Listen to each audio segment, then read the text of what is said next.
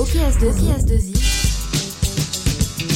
c'est le podcast pour tout savoir, sur S2I.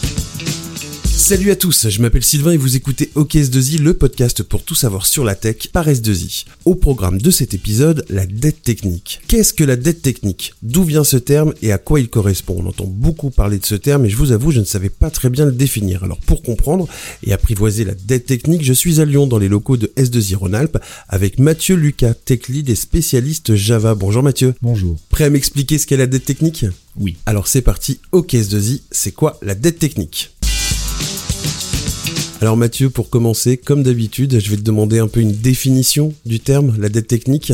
Alors c'est un outil de communication pour les développeurs quand ils parlent à des gens qui ne sont pas développeurs, notamment des responsables hiérarchiques, euh, des chefs de service, pour euh, expliquer la raison de la difficulté à sortir une fonctionnalité. Pourquoi ça prend tant de temps? Et donc là on va convoquer euh, une analogie avec la dette ou le crédit. Parce que j'ai fait quelque chose aujourd'hui j'en paye les intérêts. Et c'est ces intérêts qui sont euh, dans le transposé au, développement s'expriment sous la forme de temps supplémentaire. Si j'ai besoin de 4 jours dans l'absolu pour faire quelque chose mais que mon environnement de travail il est pas optimal, je vais en avoir besoin de 6, et ben le, ces deux jours de gras là, ça correspond aux intérêts de la dette. Et il vient d'où justement le terme de dette technique, Mathieu alors c'est Ward Cunningham qui l'a proposé en 1992. Dès le départ, hein, c'est fait pour communiquer, mais il était également conscient euh, des limites que le terme euh, recouvrait.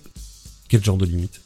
Euh, bah, Il y a des fois où, où l'analogie tombe très bien, euh, par exemple euh, la notion d'intérêt comme je disais dans la définition euh, et des fois où ça tombe complètement à côté et on peut à nouveau prendre en exemple les intérêts c'est que les intérêts dans le cas d'une dette ils sont du quoi qu'il arrive à proportion d'un pourcentage qui était prévu au départ et du temps alors que dans le cas de la dette technique les intérêts ne sont payés que quand on retouche au système qui est endetté. Si on n'y touche jamais, on a zéro d'intérêt. Et ça, potentiellement, ça donne, ça n'envoie pas le bon, euh, la bonne euh, information. Et quels sont les avantages et inconvénients de ce, de la dette technique? Bah, les avantages, c'est justement euh, le, lorsque on, on, arrive à se faire comprendre sans avoir besoin de mobiliser des choses techniques puisque la personne ne va pas comprendre, et donc de, de, réussir à justifier ce que je disais tout à l'heure des retards pris à cause d'une dette antérieure.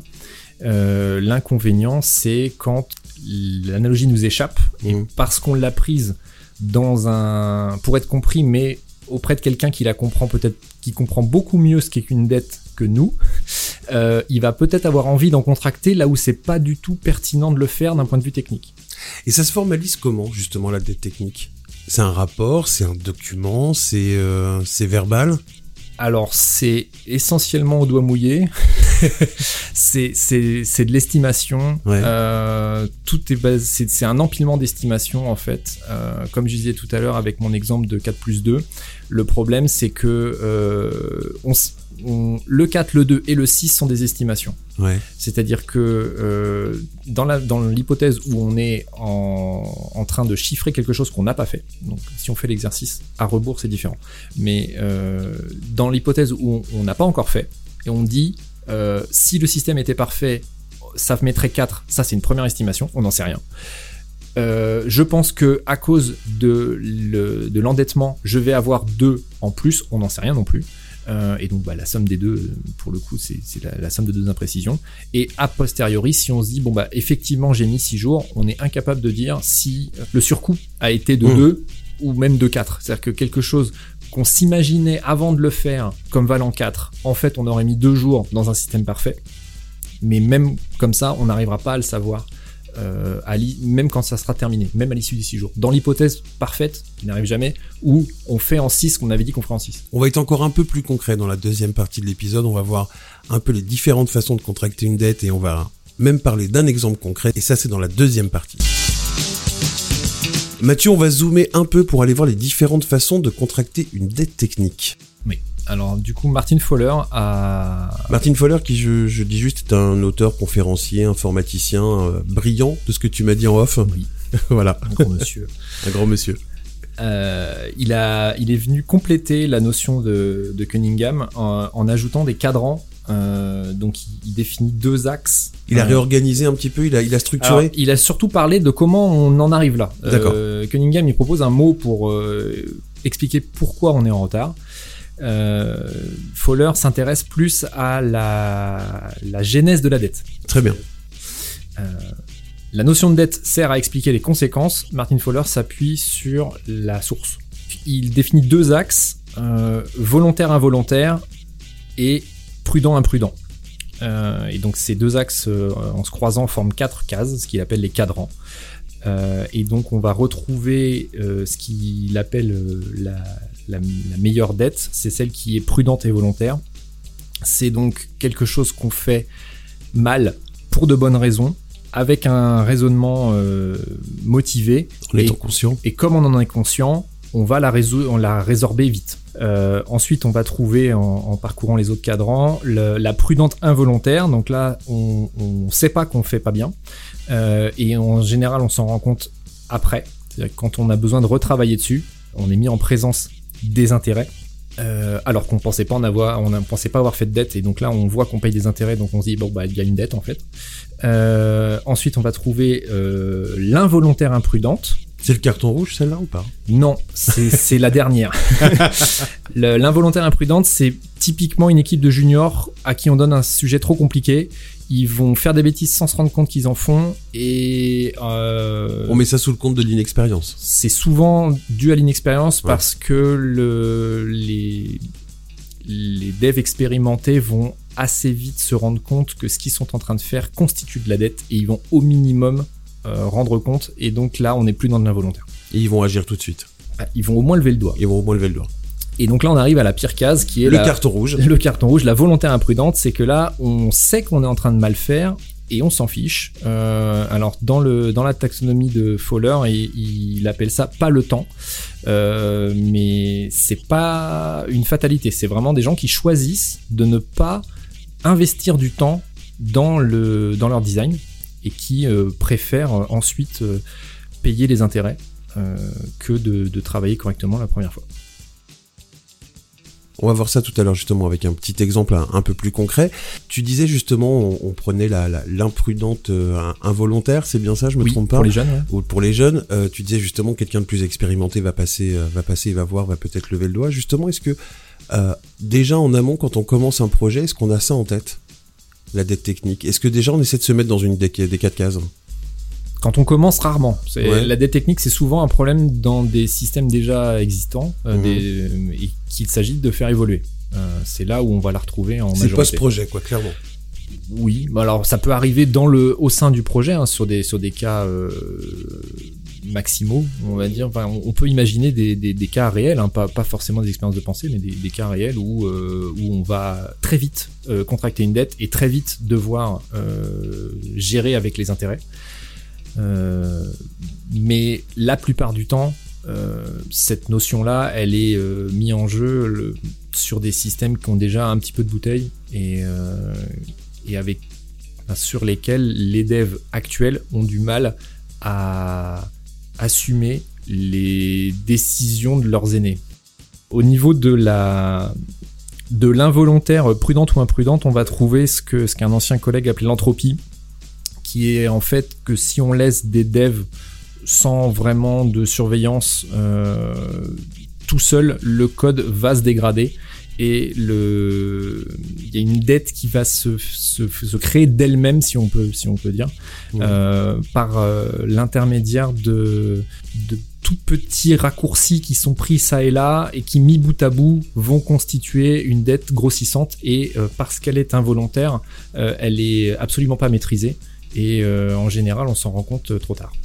Oui, c'est-à-dire qu'elle va grossir d'elle-même et que vraiment, il y a, presque rien à y faire parce qu'on va pas le voir. Alors, il y, a, euh, y a rien à y faire tant qu'on la voit pas. Oui, voilà. Après, une fois qu'elle est identifiée, il faut la traiter. Il faut la traiter. Enfin, il faut la traiter. Il, est, il est souhaitable dans l'absolu de la traiter. Après, est-ce qu'il est pertinent financièrement de le faire? C'est un autre débat. Il y a, il y a le débat de la, de la pureté technique et de à, ce compte-là, oui, il faut la traiter. Et le débat de, du réalisme financier, euh, où là, euh, on va dire que euh, ça va dépendre. Il y a des cas où, oui, et de toute façon, mm. l'arbitre là, en, dernière instance, c'est très simple, hein, c'est le temps qu'on va devoir passer dessus. T'en as parlé justement, des fois on choisit de contracter une dette, alors on va se mettre un petit peu en situation pour être un peu plus concret. Est-ce que tu as un exemple à nous donner Mathieu? Imaginons une équipe qui a trois mois de trésorerie. Ouais. Au bout de trois mois, il euh, n'y a plus rien. Donc on a trois mois pour sortir une fonctionnalité, un produit, ce qu'on veut. Euh, et dans, par hypothèse, c'est pas possible de le faire en respectant toutes les normes de qualité, euh, dans ce temps, dans ce temps-là. Donc nécessairement, on va devoir prendre des raccourcis, contracter une dette. Dans cette hypothèse-là, c'est la bonne manière de faire. Euh, c'est donc d'identifier qu'on a un une échéance qu'on ne pourra pas toucher, un volume de travail qui rentre pas dans cette échéance, et donc s'endetter sur, sur la partie technique pour pouvoir atteindre le premier jalon.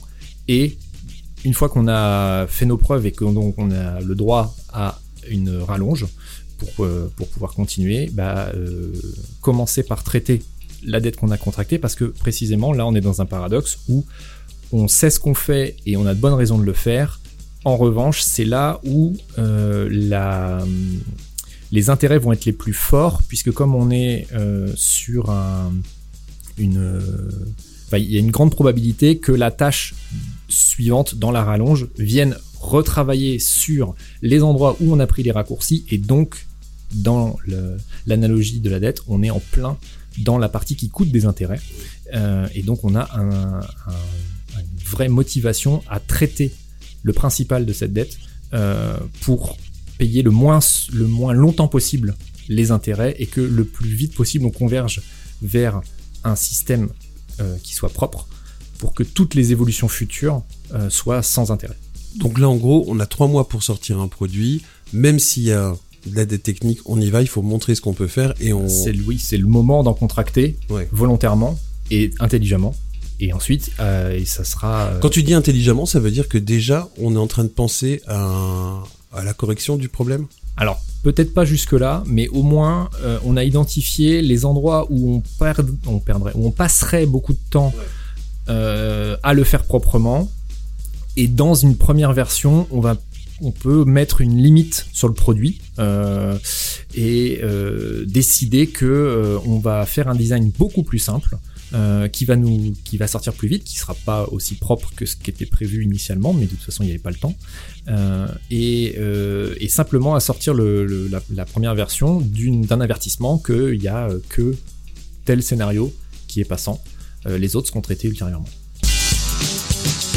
Merci beaucoup Mathieu d'avoir répondu à mes questions sur la dette technique. Eh ben, merci de m'avoir invité.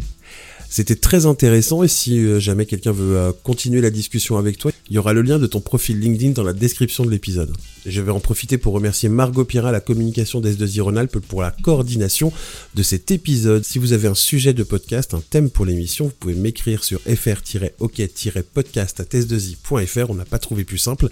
Et tous les épisodes sont toujours disponibles sur toutes vos plateformes de podcast. Nous, on se retrouve très prochainement pour un nouvel épisode. Salut OKS2I. C'est le podcast pour tout savoir, savoir sur S2I.